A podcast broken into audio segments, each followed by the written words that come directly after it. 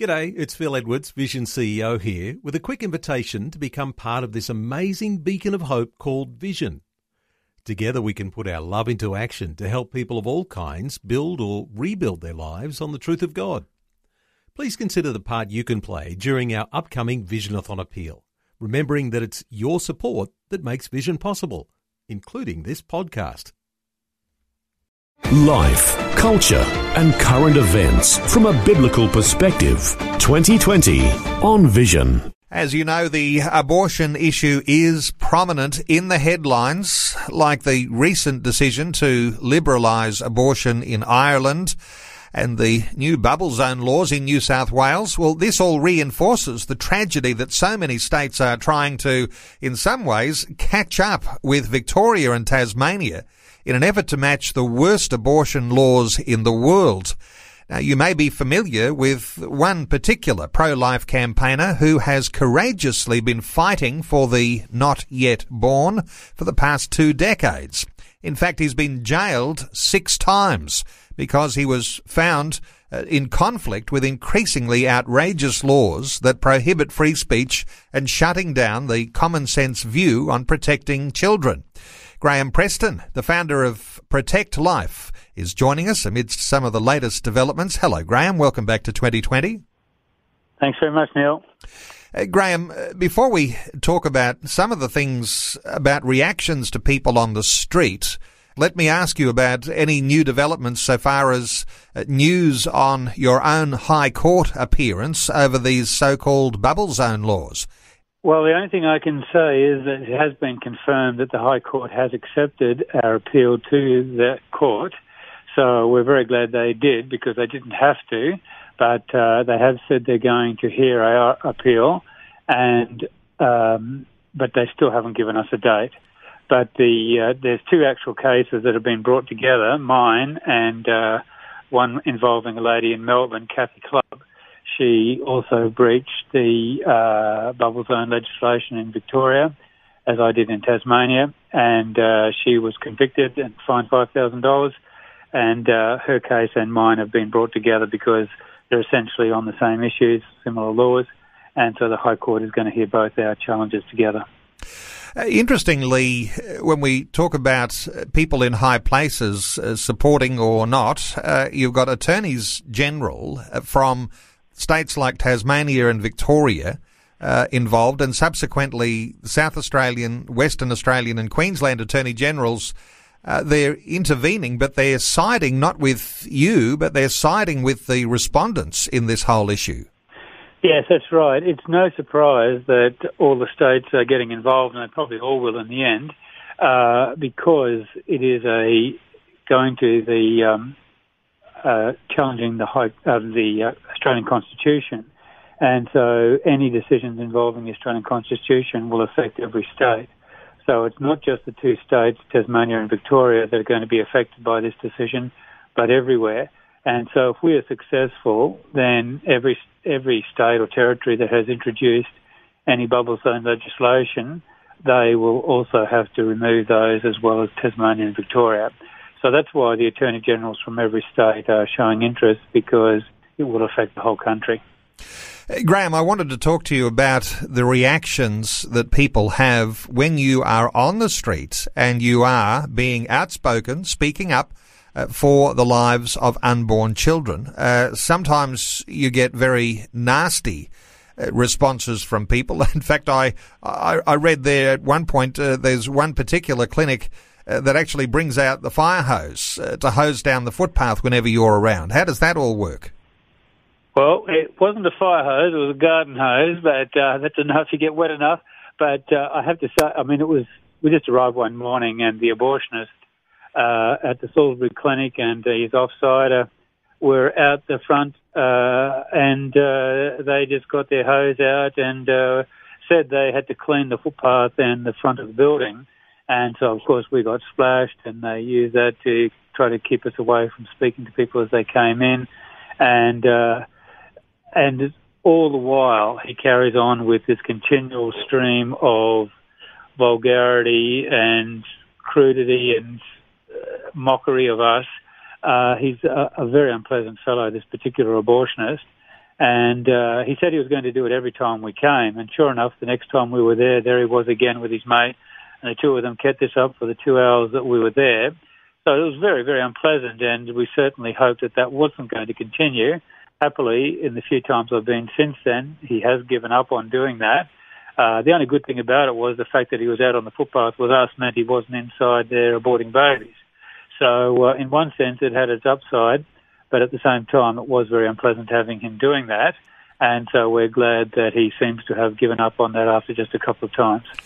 And you've been doing this a long time. You've suffered a lot of threats of actual violence uh, if you continue to do what you do. What sort of threats have you received of recent times?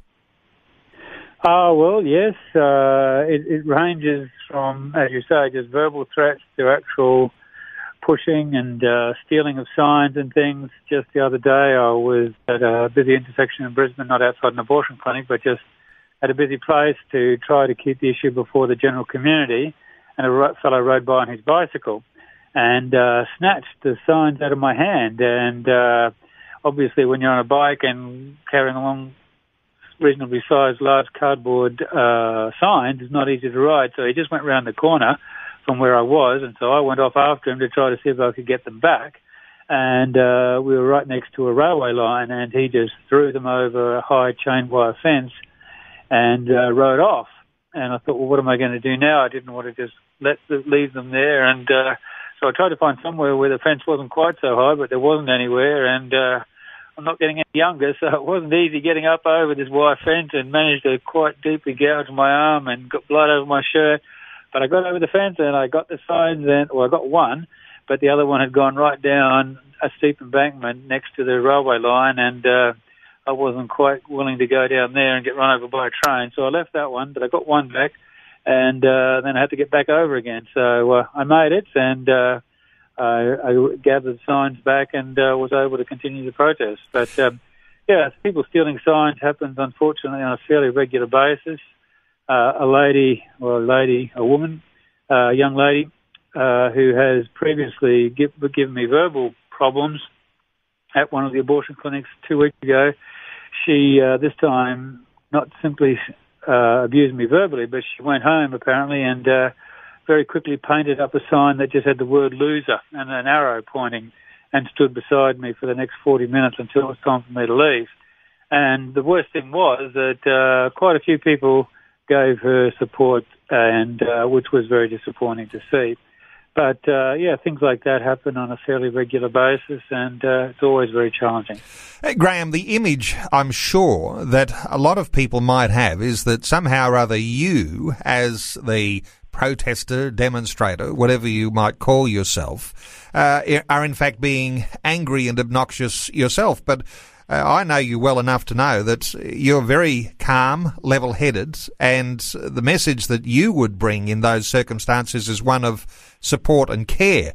Uh, how do you see the way that people react to you uh, being quite violent the way that it is, uh, given that you're not actually being violent on the street? Yes, well, I do think that this is an indication that it really gets to people's consciences, and they have to do one of two things. They either have to uh, agree that yes, it's right what you're saying, and I've been wrong. But uh, human nature being what it is, we're very reluctant to admit that, and to try to calm their consciences. I think they go on the attack, and uh, so it, it, you know, in a way, it shows that the message is is touching people's lives. It's not as if the signs that I have are aggressive or offensive. I don't believe. For example, when that woman stood next to me the other day I simply had a sign that said peace in the womb, and alongside that a picture of the baby in the womb.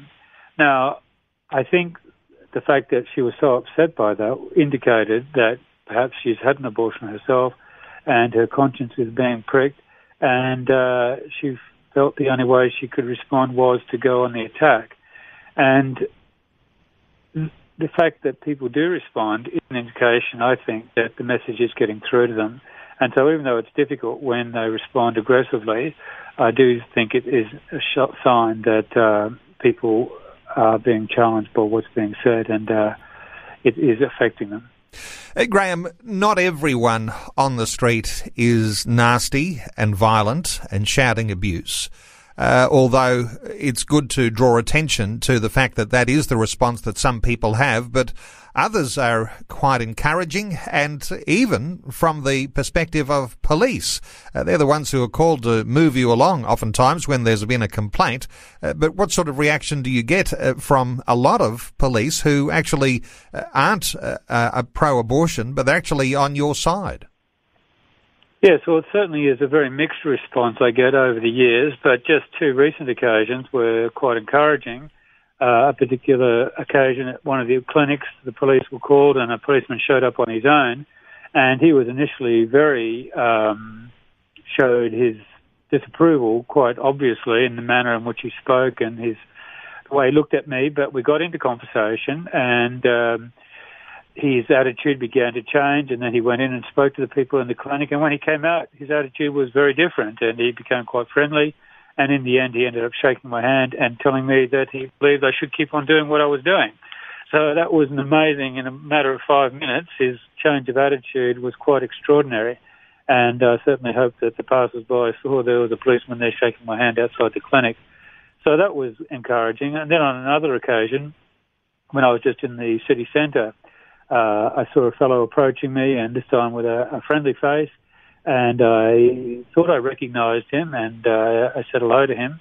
And he said hello to me by name. And uh, as it turned out, he was a police prosecutor who has been, when one of my court cases very early on, about 15 years ago, and uh, he had been involved in the prosecution. And subsequently to that, I had met up with him, uh, or we bumped into each other, and uh, he told me then how upset he had been about having to prosecute me and that he would never do that again. And we saw each other again after this long period just a couple of weeks ago. And uh, he told me now that he's he was in his civilian clothes, but he was now an inspector. And he also shook my hand and said, uh, "Just keep doing what you're doing." So uh, that was uh, very nice to get those two indications of support by these two particular policemen. And I'm sure it's not necessarily an indicator that society is changing to the point where they will become pro-life rather than pro-abortion. But are there any healthy signs that you can point to? Uh, perhaps a, a, rise in support or encouragement that you're getting in any area? Uh, what are your thoughts about just the situation, the way things are, or people are just a little bit uh, too afraid to even speak up on behalf of children not yet born? Yes, well, I, I would love to say that those two uh, responses were indicative of a, a general improvement, but uh, to be honest, Neil, I honestly can't say that. Uh, even just this morning, I was in the city again, and, and literally hundreds of people walked by me. They were waiting at the light, and you know, had a, plenty of time to see what my sign said and think about it, and cross the street, walk right past me within a metre or two of me during the morning, and uh, sadly, it was literally a handful of people that were willing to uh, publicly give uh, an indication of support for me. Uh, you know, the vast majority just try to turn their eyes away and pretend they don't even see me, but of course they have, and uh, and so they try to give a non-response. But uh, really, what we want to have is positive responses. People, because you know, today I had a question on my sign saying, "Should human rights apply to all human beings?" And I want to provoke people to think, well, you know, should that be the case? And I think people's initial reaction when they read the sign is, well, of course, you know, human rights should apply to all human beings. But because I've got a picture of an unborn baby next to that sign, and I think it creates real confusion in their minds because on the one hand they want it, they agree that yes, human rights should apply to all human beings. But when there's the babies brought into it, all of a sudden they feel confused and uh, unsure what to think anymore. And I, I you know, I, I find that very disturbing that people can't say yes, yes, human rights should apply to all human beings, including the very little ones. And uh, sadly, most people can't bring themselves to say that. Well, Graham Preston, honour to you, and your courage is an inspiration. I know that I'd be reflecting the views of a lot of those listening uh, right throughout Australia, every state and territory. Uh, perhaps there might be even listeners who'd like to uh, pass on an encouragement to you. If you're not getting the sort of encouragement you think uh, that might be just enough to sort of get you out the door for another day of being on the street, let me point people to your website. Uh, the organisation that you founded is called Protect Life, and the website is protect-life.info. So protect-life info. Graham Preston, the founder of Protect Life, thanks so much for sharing your heart with us again today on 2020. Thank you, Neil. I always appreciate it.